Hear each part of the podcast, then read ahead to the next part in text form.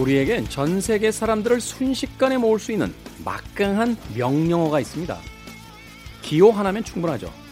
우물정 혹은 샵으로도 불리는 그것. 바로 해시태그입니다. 붙였다면 삽시간에 퍼지고 붙이고 나면 함께 할 수 있습니다. 어떤 단어나 문장 앞에 해시태그를 쓰는 순간 가능성은 확장되고 소속감이 생기고 단결할 힘이 만들어지죠. 사방으로 뻗은 사각형. 해시태그의 모양이 그물의 형상을 닮은 것. 꼭 우연만은 아닌 것 같습니다. 김태훈의 시대음감 시작합니다.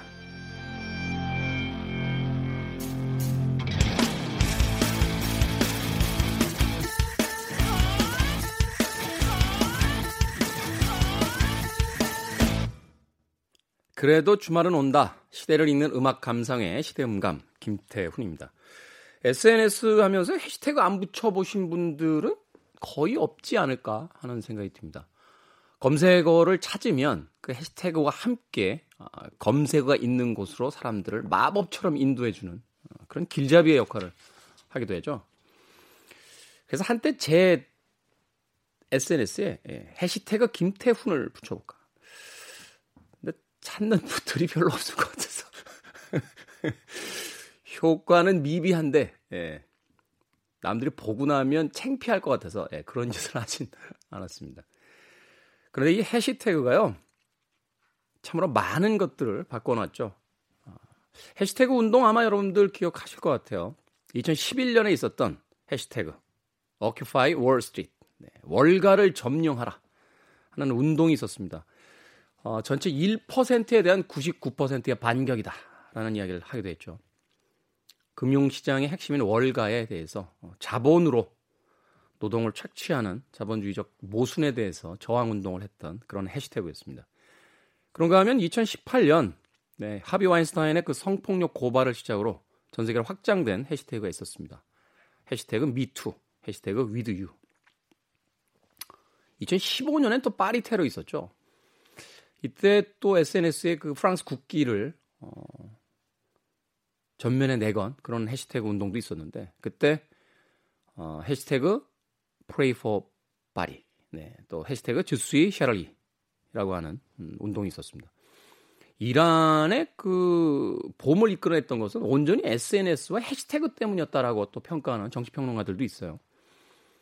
과거 같은 어, 아날로그적 사회였다라면 이란이 봄을 맞지 못했을 것이다. 어, 해시태그 이란 이렉션 이라고 하는 운동이 있었고 어, Save the 어, Arctic이라고 하는 북극을 지켜라 하는 해시태그가 있었습니다. 이야기 왜 하는지 여러분들 아마 아실 거예요. 어, 최근에 이제 미국에서 인종차별에 대한 음, 격렬한 시위들이 벌어지고 있죠. 그래서 해시태그 Black Lives Matter 또 해시태그 Black Out Tuesday라고 하는 어, 운동이 벌어지고 있습니다. 많은 사람들이 동참하고 있고 이것을 통해서 과연 미국의 그 뿌리 깊은 인종차별, 백인 인종차별이 과연 아, 막을 내릴 수 있을지에 대한 음, 조심스러운 전망들이 나오고 있습니다. 참 아이러니해요. 음, 중국이 홍콩에 대한 지배력을 강화하려고 할 때 제일 먼저 미국이 나서서 어? 자유에 대한 이야기를 하면서 어, 중국에 압력을 가했는데 현재 벌어지고 있는 미국의 그 심각한 인종차별의 문제를 이야기하면서 과연 미국이 그럴 만한 자격이 있는가라고 비판하는 목소리도 있습니다. 그래 저는 이렇게 생각해요. 어, 어, 완벽하게 무결점의 어떤 인간, 민족, 국가가 있어서 어, 그들만 누군가에게 무엇이라고 이야기할 수 있는 건 아니잖아요. 분명히 남의 잘못된 것들을 이야기할 수 있어야 또 나의 잘못된 것들도 바꿀 수 있는 것이 아닌가 하는 생각이 듭니다. 자, 김태훈의 시대 음감, 시대 이슈들 새로운 시선과 음악으로 풀어봅니다. 토요일과 일요일 오후 2시 5분, 밤 10시 5분 하루에 두 번 방송이 됩니다. 팟캐스트로는 언제 어디서든 함께 하실 수 있습니다. 선곡을 해놓고 보니까 시대 음감 최다 출연자가 아닌가 하는 생각이 드는군요. 존 레논의 음악 중에서 민중에게 권력을 Power to the People입니다.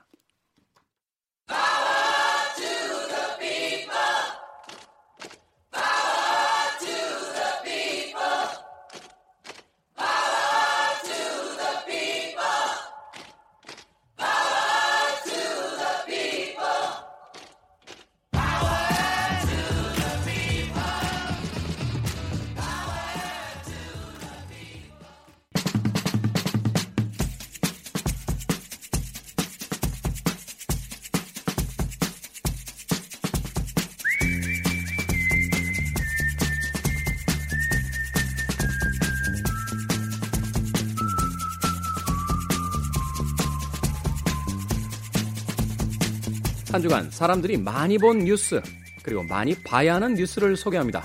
Most and Must. 오늘도 KBS 저널리즘 토크쇼 J의 김양순 팀장 나오셨습니다. 안녕하세요. 네, 안녕하세요. 자, 참고로 지금 저희가 방송 녹음하고 있는 시점은 6월 4일 목요일입니다. 현재까지 나온 기사와 상황을 바탕으로 진행되는 점 양해 부탁드리겠습니다. 자, 한 주간 많이 본 뉴스 어떤 뉴스들입니까? 네, 한 주간 많이 본 뉴스 키워드 1위는 윤미향입니다. 네. 네 여전히. 네, 여전히 윤미향이고요. 이 많이 본 뉴스가 보통 이제 카테고리별로 뭐 정치, 경제, 사회 이렇게 있잖아요. 100개가 추려지는데 이 사회 카테고리에서 윤미향이 1위였고 해당 기사 100개 중에 조선일보가 22건, 중앙일보가 16건이었습니다. 중앙일보와 조선일보가 요즘에 취재도 열심히 하고 기사도 열심히 내고 있는데 어느 정도가 진실인지 뭐가 의혹만 던지는 건지는 잘 모르겠습니다. 네. 어찌됐건 시민들이 가장 많이 보는 뉴스의 거의 절반 가까운 음, 뉴스가 이제 조선일보와 중앙일보에서 만들어진다라고 하니까 아, 만들어진다라고 하면 안 되죠. 보도된다고 하니까. 네, 뉴스는 만들어지는 거죠. 뉴스는 생산되는 게 맞고요.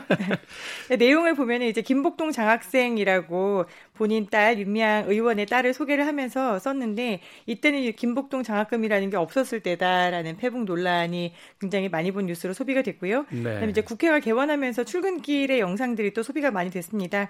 조선일보에서 윤미향 의원이 사무실 안에 들어가서 이제 블라인드를 내리고 있었는데 그 블라인드 사이로 카메라를 들이대서 윤 사무실 안에서는 웃었다라고 기사를 냈는데 이 기사를 사람들이 참 많이 봤더라고요. 이건 참 아니 아니 뭐 주변 사람들하고 사소한 이야기 하다가 또 웃을 수도 있죠. 그게 맥락 없이 그 무조건 웃었다.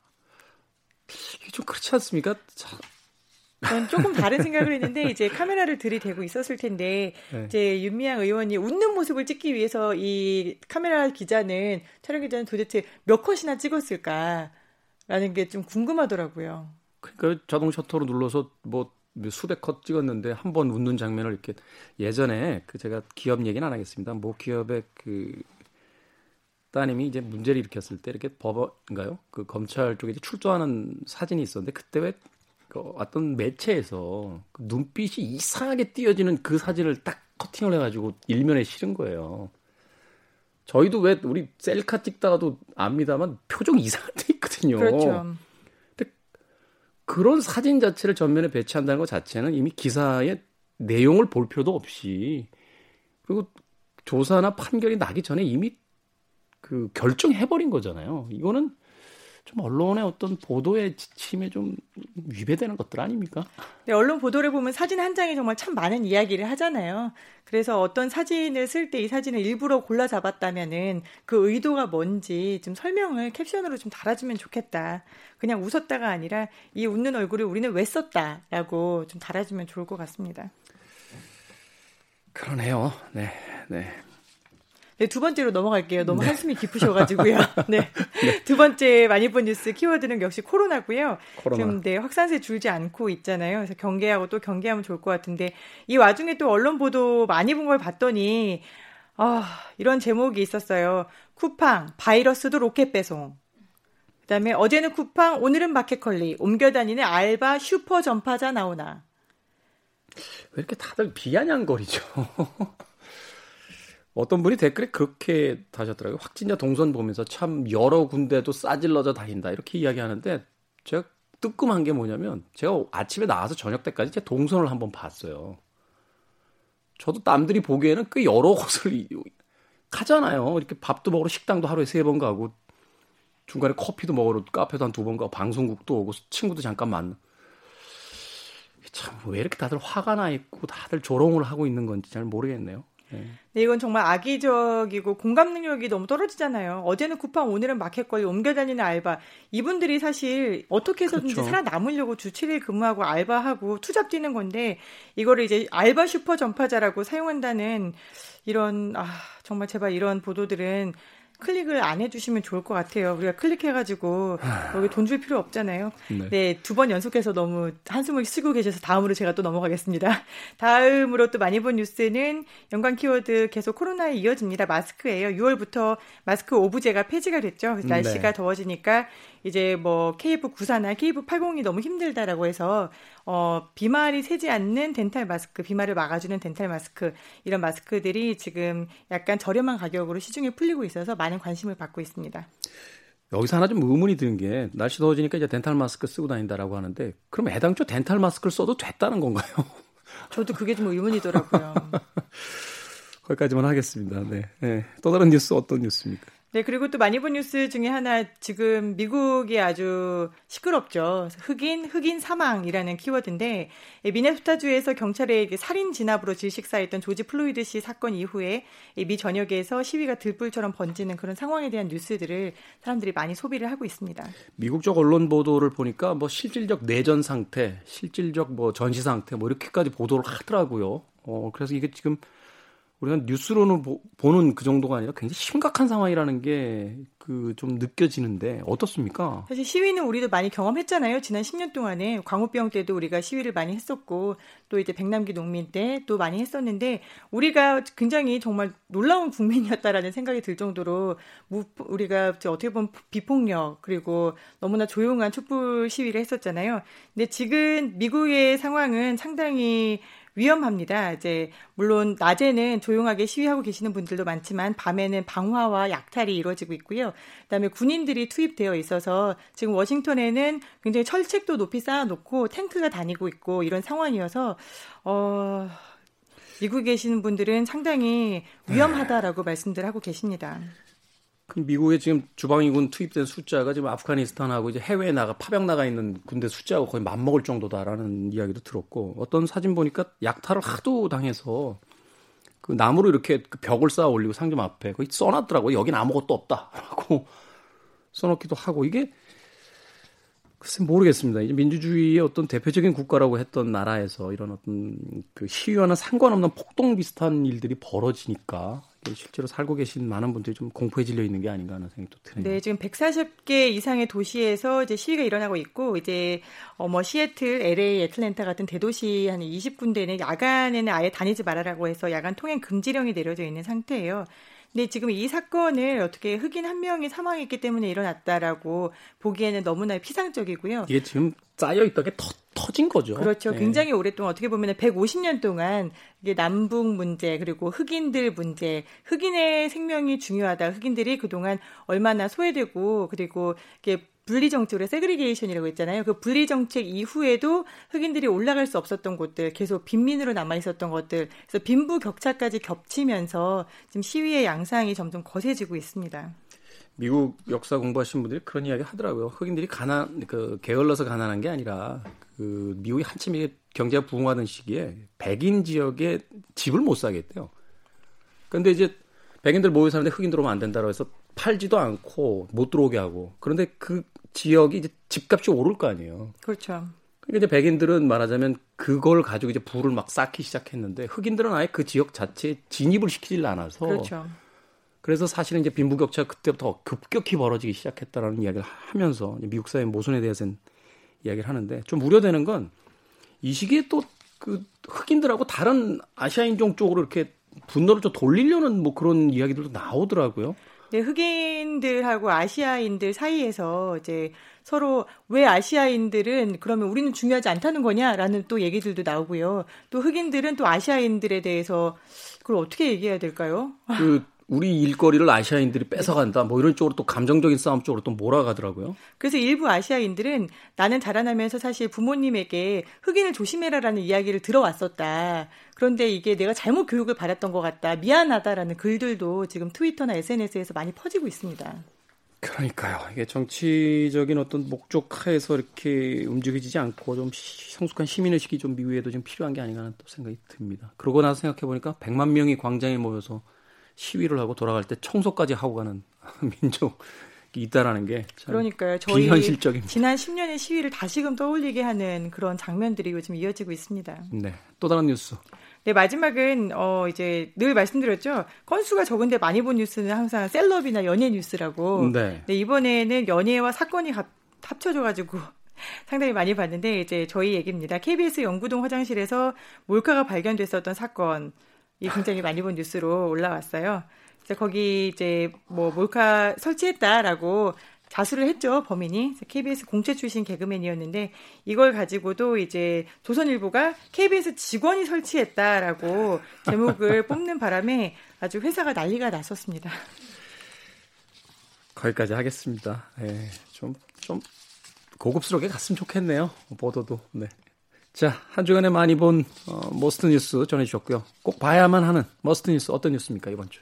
네, 이번 주 Must 뉴스는 어, 삼성 해고 노동자 김용희 씨 아마 아시는 분들도 계시고 모르시는 분들도 계실 텐데 네. 서울 강남역 사거리에 서초 사옥이 있잖아요. 삼성 사옥이. 네. 거기 맞은편에 보면은 폐쇄회로 철탑 25m가 있습니다. 그 25m 높이에 있는 철탑이 올라가서 1년 가까이 355일 동안 고공 농성을 했었던 이 삼성에서 해고당했던 노동자 김용희 씨가 마침내 땅으로 내려왔다라는 뉴스를 전해드리고 싶습니다. 아, 건강 괜찮으신가요? 네, 다행히 건강은 괜찮다고 하고요. 예, 경향신문의 기사가 가장 좋았는데요. 355일 만에 땅에서 웃다라는 제목의 기사였어요. 첫 발을 내디딘 김용희 씨가 이렇게 얘기를 했대요. 철탑위가 위생적으로는 가장 안전합니다. 나 코로나19 환자 아니에요. 아무도 접촉을 할 수가 없어서 가장 안전했다라고 이렇게 농담을 하셨고요. 왜 우리가 어렵고 고통스러운 상황 속에서도 유머가 모든 걸 이겨낸다고 하잖아요. 이 첫 마디를 보고 김용희 씨의 정신 건강이 참 안정되어 있구나. 많은 힘을 받았구나라는 생각을 하게 됐습니다. 네, 삼성이 그 문호조 경영을 원칙을 깨고 이제 노조를 허락하겠다, 허가하겠다. 그리고 또 해고 노동자들에게도 일종의 그 명예복직을 좀 하겠다라고 좀 타협점을 제시를 했죠. 네, 맞습니다. 이재용 삼성전자 부회장이 이제 노조 문제로 상처를 입은 모든 분들께 사과드린다라고 공식 기자회견 했었던 장면들 기억하실 거예요.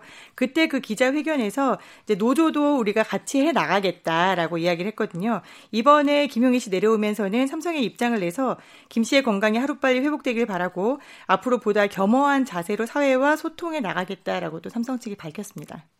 전 세계를 리드하는 글로벌 기업이잖아요. 네, 모범을 보여줘야죠. 네, 이분이 355일 동안 이제 고공농선 했었는데 그 싸움이 30년 전으로 거슬러 올라가더라고요. 이분이 1982년 12월에 삼성항공 현재는 한화테크윈인데 그 창원 공장에 입사를 합니다. 그리고 네. 이제 한 12년 정도 회사를 잘 다녀요. 그러다가 이제 노조를 조직을 한 거죠. 노조를 조직했다라고 해서 95년 5월에 해고가 돼요. 회사 생활하고 한 13년 만에 해고가 되는 겁니다. 네. 예, 당시에 해고 무효 확인 소송을 했었던 항소심 변호사가 현재 지금 문재인 대통령이었어요. 그렇군요. 네, 그래서 김 씨가 문재인 대통령을 향해서 내려와서 한 이야기가 코로나19로 나라 경제가 반토막이 나도 사람이 우선입니다라고 얘기를 했고요. 또 대통령에게 현 정권이 노동자가 최소한의 인간다운 삶을 살 수 있도록 하는 사회보장제도의 초석을 좀 다져주세요라는 부탁도 했습니다. 무거운 짐을 짊어지시겠네요. 또, 또, 또 다시 한 번. 네, 문재인, 네, 문재인 대통령에게 저희가 늘 너무 많은 이야기를 하고 있는 것 같아서 죄송하긴 한데 또 훌륭한 대통령을 만났을 때 막 많이 쏟아내서 많이 이뤄내는 게 좋잖아요. 좀 대통령님 들어주시면 좋을 것 같고요. 이 삼성과 관련해서 삼성의 노조가 있냐 없냐라는 삼성 노조 업조라고 생각하시는 분들 많은데 삼성 노조 있어요. 음. 삼성 현재 노조 있고요. 그리고 우리는 대부분 노동자잖아요. 근데 헌법에 보장돼 있는 노동자의 권리를 다시금 좀 기억하시면 좋겠어요. 우리가 중학교 사회 시간에 배우거든요, 이거. 그렇죠. 첫 번째는 단결권. 그러니까 노동자들은 자신의 연봉과 근무 시간 등 노동 조건을 협상하기 위해서 조합을 만들거나 가입할 권리가 있다. 두 번째는 단체 교섭권, 노동 조건을 좋게 만들기 위해서 회사와 협상할 권리가 있다. 세 번째는 단체 행동권. 노동조합이 노동 조건을 좋게 만들기 위해서 파업이나 태업을 할 수 있다. 다만 다른 사람의 인권을 침해하거나 회사 재산에는 피해를 주면 안 된다. 음, 다 사회 시간에 배웠던 건데 네. 옛날에 그런 이야기가 있어요. 계약서는 사인하고 나서 계약이 끝날 때까지 다시 안 꺼내보는 게 좋은 계약이라는 거예요. 어 맞네요. 네, 다시 꺼내보게 되면 그 뭔가 분쟁이 생겼다는 얘기잖아요. 이 노동자의 권리에 대해서 노동 3권에 대해서도 우리가 학교에서 배우고 잊어버렸으면 좋겠습니다. 아, 이게 뭐였는지를 상기하는 순간 뭔가 분쟁이 시작됐던 얘기니까 어, 전 국민이 노동 3권이 뭔지를 모르는 시대에 살고 싶습니다. 아, 전적으로 좋은 말씀입니다. 자, 오늘도 생생한 뉴스 전해주신 네, KBS의 저널리즘 토크쇼 제2의 팀장 김양순 팀장과 함께했습니다. 고맙습니다. 네, 고맙습니다.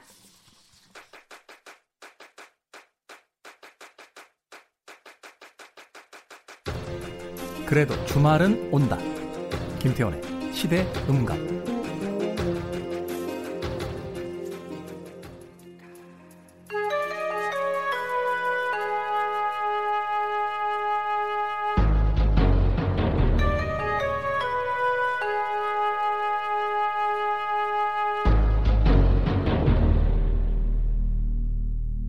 변호사 D의 헌신.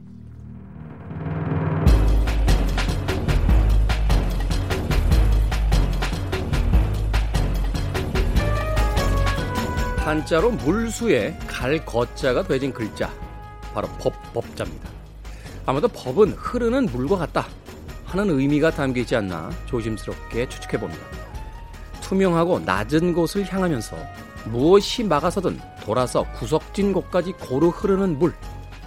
지금 우리가 사는 세상은 법이 물처럼 흐르는 세상이 맞을까요? 변호사 D의 헌신.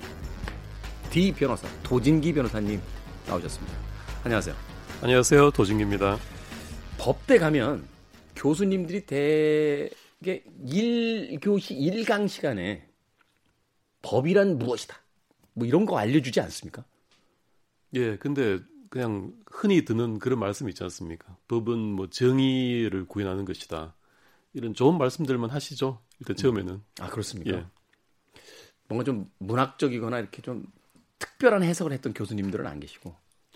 특별한 해석보다는 이제 교수님들도 이미지를 좋게 가셔야 되기 때문에 법은 정의다라고 하는데 이제 배워 나가면서 그렇지 않다는 걸 이제 서서히 깨달아 가는 과정인 거죠. 슬프네요. 어, 순수했던 그 마음이 법을 배우면 배워 나갈수록 아 세상에 그, 그렇게까지 정의롭진 않구나 이런 것을 이제 깨우쳐가게 되는. 법을 추구해도 정의에 도달하는 것은 아니다라는 것도 깨닫게 되고요. 그렇군요. 도진기 변호사님이 법을 정의한다라고 하면 어떻게 정의를 하실 수 있으시겠습니까? 나의 언어로. 솔직히 말씀드리면 법은 비빔밥입니다. 비빔밥이요? 예, 법은 정의를 추구하는 것만도 아니고 또 다른 가치가 있어요. 질서라는 것. 질서. 예, 그래서 우리의 그 법 감정과 많이 반대되는 결론이 나오는 경우가 주로 거기에서 나오는 건데 그 그죠. 정 그렇죠. 뭔가 정의, 체제를 유지하기 위한. 그렇죠. 그러다 보니까 정의와 질서의 비빔밥이다. 반반씩 섞인 아. 그런 존재죠.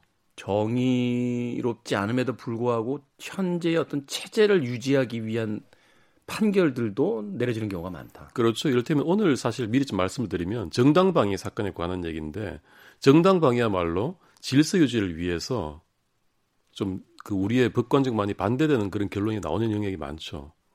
우리 감각으로는 피해를 당하고 있는데 마서 싸우는 게 정당한 행위처럼 보이지만 네. 법에서는 거의 인정을 안 해주죠.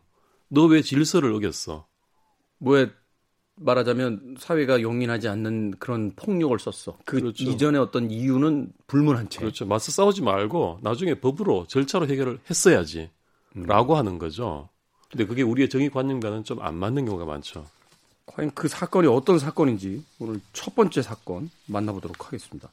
어떤 사건입니까? 예, 오늘 말씀드릴 사건은요. 80년대 사건인데요. 그 성폭행범의 혀를 물어뜯은 주부 사건입니다. 이거 예전에 뉴스에서 한번 들었던 것 같아요. 이게 되게 화제가 됐었잖아요. 굉장히 기시감이 있죠. 네. 얼마 전에 크게 보도가 됐던 사건은 60년대 사건이에요. 아, 60년대에도 그런 예. 사건이 있었고. 예. 거의 똑같은 사건이 20년 틈을 두고 반복된 겁니다. 음. 이때 60년대에도 그 주부가 성폭행범의 혀를 물어 뜯었는데 주부가 상해죄로 구속되고 옥살이를 하고 처벌까지 받았었죠. 맞아요. 그 기억이 있어서 그때도 굉장히 흥분해서 이게 도대체 왜 그 여성이 그 형벌을 받아야 되는지 모르겠다라는 의견들이 굉장히 많았잖아요. 예, 그래서 그 주부가 이제 지금 할머니가 되셨는데 재심을 하겠다고 의사를 밝히셔서 크게 보도가 됐었습니다. 네. 근데 그 사건과 거의 흡사한 사건이 80년대에도 있었습니다. 80년대에도. 예. 그래서 오늘 말씀드릴 게 그 사건인데요. 네. 이게 88년도 2월 달 겨울에 일어났던 사건인데요. 밤 1시경 아주 어두운 어느 그 밤에 지방 소도시에서 있었던 사건입니다. 네. 그 피해자이자 그 기소되었던 주부가 이제 32살의 여성인데 어, 골목길에서 어두운 골목길에서 두 명의 젊은 남자에게 성추행을 당하다가 그중 한 명의 혀를 물어서 절단을 했던 사건입니다. 네. 거기까지는 저희가 예상할 수 있는 예. 진행인데. 그래서 이 남자 두 명이 굉장히 어렸어요. 각각 이제 19살, 20살 이런 굉장히 어린 나이 애들이었는데 이 남자의 둘은 이 여성에 대해서 강간 미수죄로 기소가 됐고 네. 근데 이 여성도 같이 혀를 물었다고 해서 상해죄로 기소가 됐습니다. 아니 상식적으로 우리가 생각해 볼 때 남자가 한 명도 아니고 두 명이에요. 그리고 그 여자를 그 폭행을 하기 위해서 달려들었는데 그 폭행의 과정에서 이제 저항할 수 있는 수단이라는 게 몇 개 없는 거잖아요, 사실은. 그렇죠. 여성 입장에서는 힘이 남성보다 더 센 것도 아니고. 예. 그리고 우리가 자연스럽게 예상해 볼 수 있는 게 말하, 말하자면 그 혀를 물지 않았다라면 폭행이 계속 진행되지 않았겠습니까? 그렇죠. 그런데 이 사건에서 여성은 물론이고 이 남자 둘도 억울하다고 항변을 했습니다. 그래서 진실 게임처럼 돼버린 거예요. 억울하다고요? 예. 그 우선 이제 여성 측의 주장은 뭐냐면 당연히 이제 우리 상식적으로 정당 방위를 주장합니다. 이 네. 여성은 이 여성의 주장은 뭐냐면 그날 밤 지인과 같이 술을 마시고 나서 집에 가려고 이제 혼자 골목길을 들어가는데 이 젊은 남자 둘이서 갑자기 등장을 해서 각각 한쪽에 팔을 잡고 골목으로 강제로 끌고 갔다는 거예요. 네. 그 발버둥 치니까 그대로 한 명이 그 남자 일이 이제 속 소위 그때 이 여성이 이제 요즘 속칭 몸빼라고 하는 그 바지를 입고 있었는데 네. 그 안으로 손을 집어넣고 그 여성이 반항하니까 발로 옆구리를 두 차례 세- 세게 가격을 하고 그 상황에서 이제 혀를 키스를 강제 키스를 하니까 당황하고 놀라서 방어하기 위해서 물어 뜯었다. 그래서 해가지고 일부 잘렸다는 거예요. 그러니까 정당방위 아니냐라는 이 여성의 주장이었습니다. 네. 근데 이 남자 둘은 뭐라고 주장했냐면은 그 사실관계 자체를 부인을 했어요. 자기들끼리 술 마시고 놀다가 들어가는 중에 이 여성이 술에 만취되어서 골목길 옆에 앉아 있었다는 거예요. 음. 그러면서 이 여성이 좀 도와달라고 자기 옷을 붙잡고 매달리면서 어떤 무슨 식당 일을 말하면서 그 식당으로 데려가 달라고 했다는 거예요. 그래서 이 여성을 부축해서 둘이 양쪽에서 부축해서 골목으로 이렇게 지나가는데 이 여성이 그 얼굴에 서로 부딪히고 하다가 그냥 이 어린 남자이니까 호기심에 키스를 했는데 갑자기 여성 혀를 물어 뜯었다 라고 주장을 하는 겁니다. 이 남자 둘은. 그래서 자기들은 무슨 강간 미수냐, 심지어 강제력도 없었다라고 이제 무죄를 주장을 하는 거예요. 아니 뭐 저희가 판관은 아닙니다만 그 도진기 변호사님이나 저나 같은 종족으로서 참 납득은 안 가는 이야기긴 합니다. 근데 이렇게 진실 게임 공방으로 갔는데 1심 결론은 남자 쪽 주장을 받아들입니다. 이게 말이 됩니까? 말이 안 돼 보이죠. 근데 어떤 이 당시에 어떤 사실관계 인정이 있었어도 좀 전통적인 어떤 성인지 감성의 부족이랄까 이런 것들이 많이 작용하지 않았나 싶기도 합니다. 저도, 예. 네. 그리고 이 당시 정말 좀 구태연하고 후진적인 재판 양상입니다만 피고인 그 남자 피고인 측에서 어떤 좀 여자 측의 뭐 평소에 행실이 어떻다 이런 식의 변론도 막 펼쳤던 거예요. 아니 그거하고 이 사건하고 무슨 상관이에요 그 도대체? 뭐 사실과도 맞지도 않지만 정말 말이 안 되는 변론이었죠. 근데 그런 것들이 일상적으로 행해지던 시기였어요. 근데 재판부는 그 정당방위 아니다. 이 정도로 말하자면 이 정도 상황에서 이제 어린 학생들인데 혀를 그저 그냥 가볍게 깨물은 정도만 해도 남자가 놀라서 물러났을 텐데 굳이 혀를 세게 깨물어서 절단같이 한 것은 과도했다. 정당방위 아니고 잘못이다. 유죄다라고 해서 그 한 겁니다. 또 말하자면 그 상황에서 상가가 밀집되어 있었다. 골목 옆에. 네. 그 다음에 이 남자들이 흉기를 갖고 있지도 않았다. 그러니까 공포에 질려 새를 깨물었단 말은 아니다. 라고 해서 여성을 유죄로 인정을 한 겁니다. 남자한테 발길질을 두 번을 당했는데 흉기를 가지고 있지 않았다라고 이야기하는 게 예. 그래서 이제 선고 자체는 징역 6월에 집행유예 1년으로 이제 끝났지만 집행유예요? 집행유예 1년 이렇게 네. 끝났지만 이 여성이 구속이 돼 있었어요. 그러니까 구속이 돼 가지고 구속 수사를 한 거군요. 예. 구속 재판을 예. 119일이나 깜빵에 있다가 풀려난 겁니다. 3개월 넘게 감옥에 감옥살이를 하고요. 그게 거의 4개월이었죠.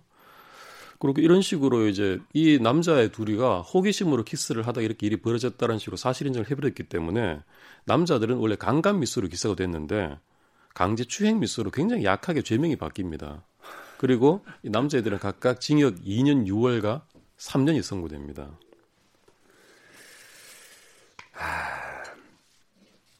그 시기를 살아온 게 꿈만 같네요. 이게 말하자면 뭐 1800년도 얘기다 이러면 그 옛날에 뭐 그럴 그랬 그랬구나 이렇게 생각할 수 있겠습니다만 연도를 보니 1988년이면 변호사님이나 저도 이제 성인으로 살고 있던 어, 예, 그런 시기였는데 당시에 이제 법대생이었는데 네. 이 판결을 이제 신문에서 봤거든요. 보면서 이게 법대에서도 뭐 논쟁이 좀 있었을 거 아닙니까? 좀 얘기가 있었죠. 네. 근데 그때도 지금과 같이 이렇게 좀 너무 부당한 판결 아니냐는 식으로 이렇게 한쪽으로 가는 게 아니고 약간 논쟁적인 그런 부분이 있었어요. 사실관계를 확인해 봐야 된다 이런 식으로. 그래서 저는 그 당시에 법대생으로서 이제 이런 판결을 보면서 나중에 혹시 판사가 된다면 이런 판결들을 좀 바로잡고 싶다 이런 생각을 했었죠. 네. 그래서 이 여성과 이 남자 두 명이 모두 항소를 합니다. 둘 다 억울하다고. 음. 2심에서 다행스럽게도 이 판결이 뒤집힙니다. 어떻게 뒤집히나요? 일단 2심에서는 그 쌍방의 진술의 신빙성을 따집니다. 소위 최근에 이제 많이 듣게 되는 진술의 일관성이 있느냐, 또 바로 시, 음, 신빙성이 있느냐. 예. 네. 여성의 진술의 신빙성, 또 가해 남자들의 신빙성, 그걸 따진 건데요. 우선 기초적으로 서로 인정되는 사실은 그거라는 겁니다. 골목길에서 남자 한 명이 이 여성에게 키스를 하다가 혀를 깨물려서 전치 사주에 혀 절단상을 입은 것은 분명하다. 음. 그것은 누구도 다투지 않는다는 거예요. 다만 뭐 사실로 드러난 거니까. 예, 그 과정이 누구의 말이 맞느냐 이걸 따진 건데요. 신빙성을 따진 겁니다. 왜냐하면 그때 CCTV도 없었고 다른 증거가 없는 거예요. 네. 신빙성을 따져 보니까 첫째 이 남자애들 말이 일관성이 없는 거예요.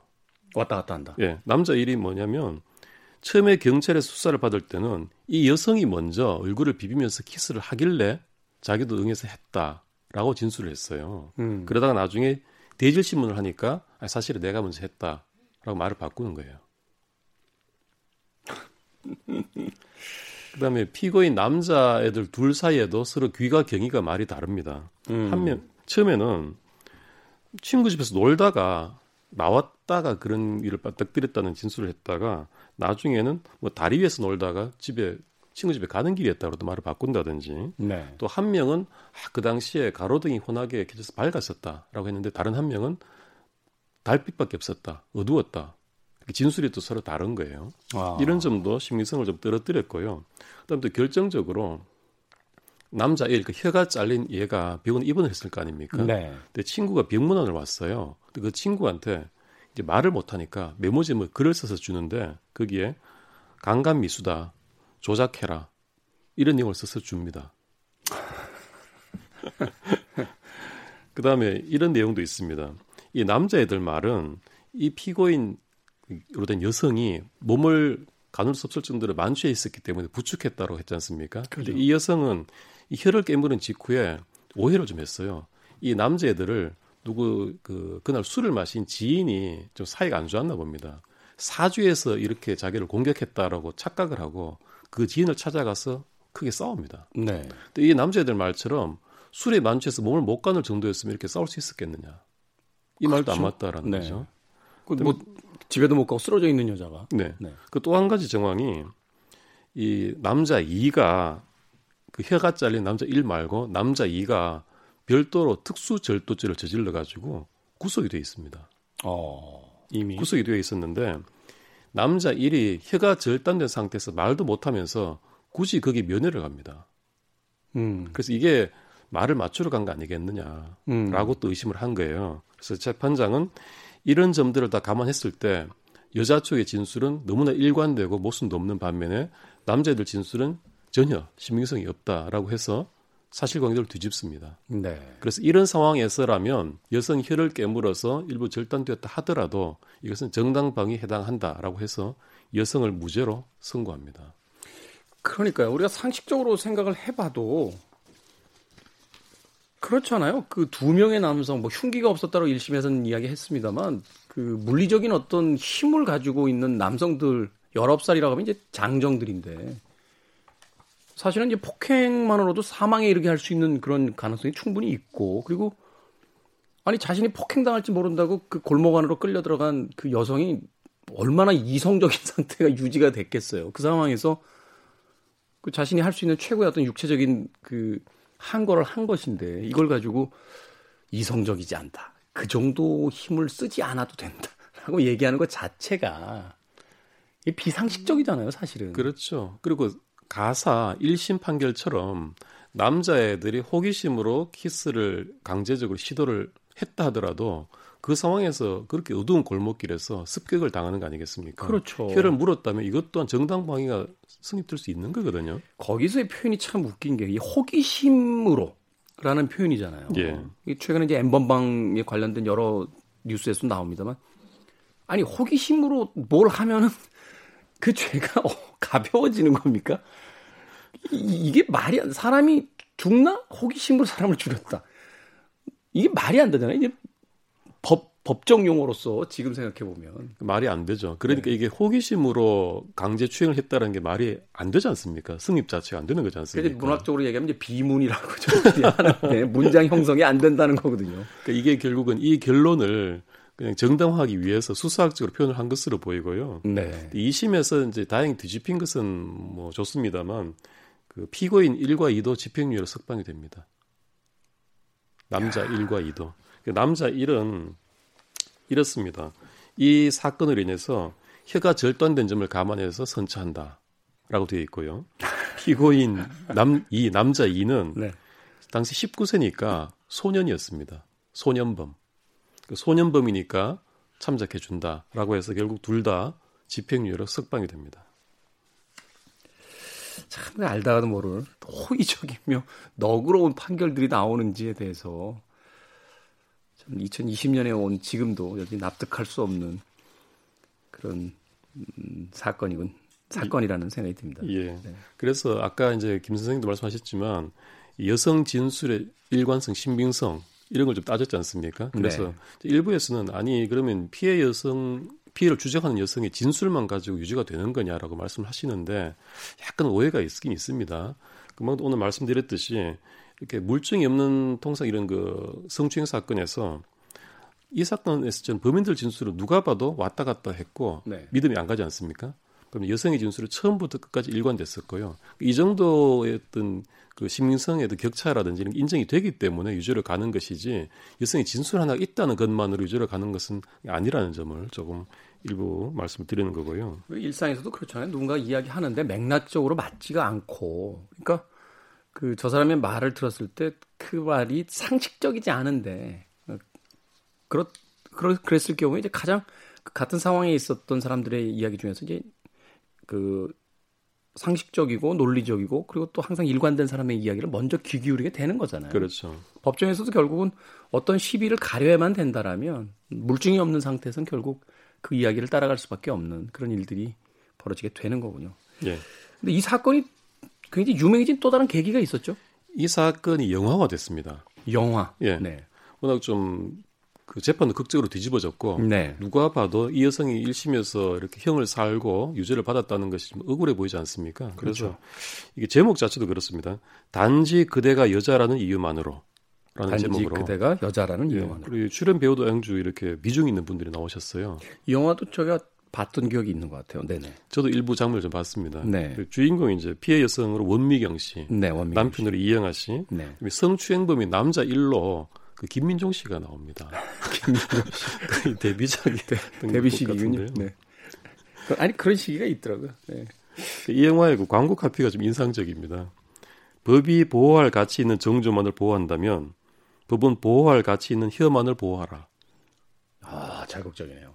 예. 그 사실은 그 유명한 이야기잖아요. 그, 그, 일공화국 시대에, 그 시대의 그 바람둥이에게 1심에서인가요? 어, 자기는 한 번도 여성들에게 뭐 강제성을 발휘한 적이 없다라고 했더니 법은 보호할 가치가 있는 정조만 보호한다라고 했던 판결문에 있던 걸로 제가 기억이 예. 그 유명한 박인수 사건입니다. 박인수 사건, 네 네.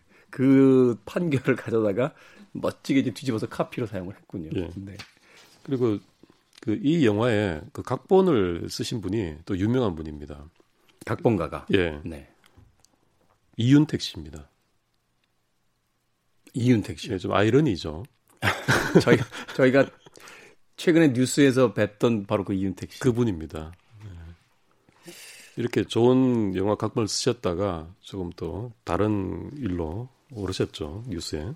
성폭력 가해자로 예. 네, 지금 재판에 넘겨진 거로 제가 알고 있는데 그리고 좀그 음. 격세지감이 느껴지는 것이요. 2012년도에 사례를 보면 의정부 지검의 사건인데요.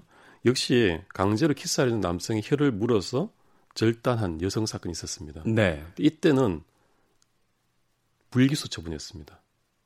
검찰이. 여성을. 예. 아, 이제 그, 세, 상이 좀 변하고 이제 우리의 어떤 바뀐 어떤 문화라든지 의식을 반영을 한 결론이죠. 근데 이때도 사실은 이제 검찰의 자체 판단이라기보다는 그 검찰 시민위원회에서 그렇게 결정을 했어요. 음. 말하자면 배심 재판 비슷한 그런 네. 게 있습니다. 거기서 정당방위다라고 결론을 냈고 검찰이 거기에 따라서 무, 그 저기 불기소 결정을 했던 케이스가 있습니다. 사실 이제 여성과 남성의 어떤 폭행 사건 이외에도 또 비슷한 예들이 좀 있었잖아요. 변호사님하고도 잠깐 이야기했던 것 같은데 그 집에 그 여동생 집에 이렇게 그 침입한 그 도둑과 예. 격투를 벌이다가 사망에 이르게 했는데 그것이 이제 그 오빠가 이제 구속이 되는 뭐 이런 상황들도 벌어지기도 했었고 예. 그래서 사실은 이제 정당방위에 대한 어떤 범위를 어디까지 이제 인정해 줄 것이냐 이걸 가지고 굉장히 좀 논쟁이 있었던 시기가 있었는데. 그렇습니다. 이 사건은 물론 이제 그 당시 어떤 여성의 어떤 지위에 대한 부족함 이런 것들도 어떤 대변하는 그런 케이스지만 우리나라가 정당방 인정이 너무나 인색해 왔다라는 네. 점도 문제로 제기할 수 있을 겁니다.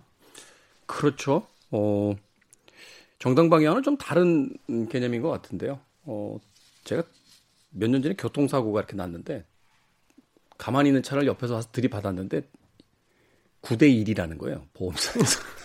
그래서 아니 그 어떻게 할 수 없지 않냐 내가 이 상황에서. 근데 10대 0은 없다라는 거예요. 보험사 이야기가.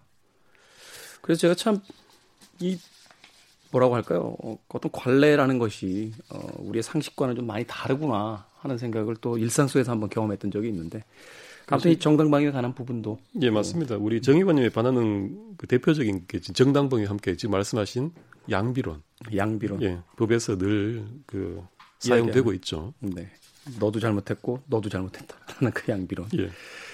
자, 우리의 상식이 건강한 법질서가 되는 그, 그날을 좀 기대해 보겠습니다. 자, 도진기 변호사님과는 여기서 인사를 나누고요. 어, 내일 또 일요일에 나와서 또 다른 사건 케이스를 가지고 법에 대한 이야기 전해 주시길 부탁드리겠습니다. 고맙습니다. 예, 감사합니다. 저도 작별 인사 드리겠습니다. 아, 끝곡으로는 에버리지 와이밴드의 컷 더 케이크. 네. 마음껏 케이크를 한번 잘라보죠. 지금까지 시대음감의 김태훈이었습니다. 고맙습니다.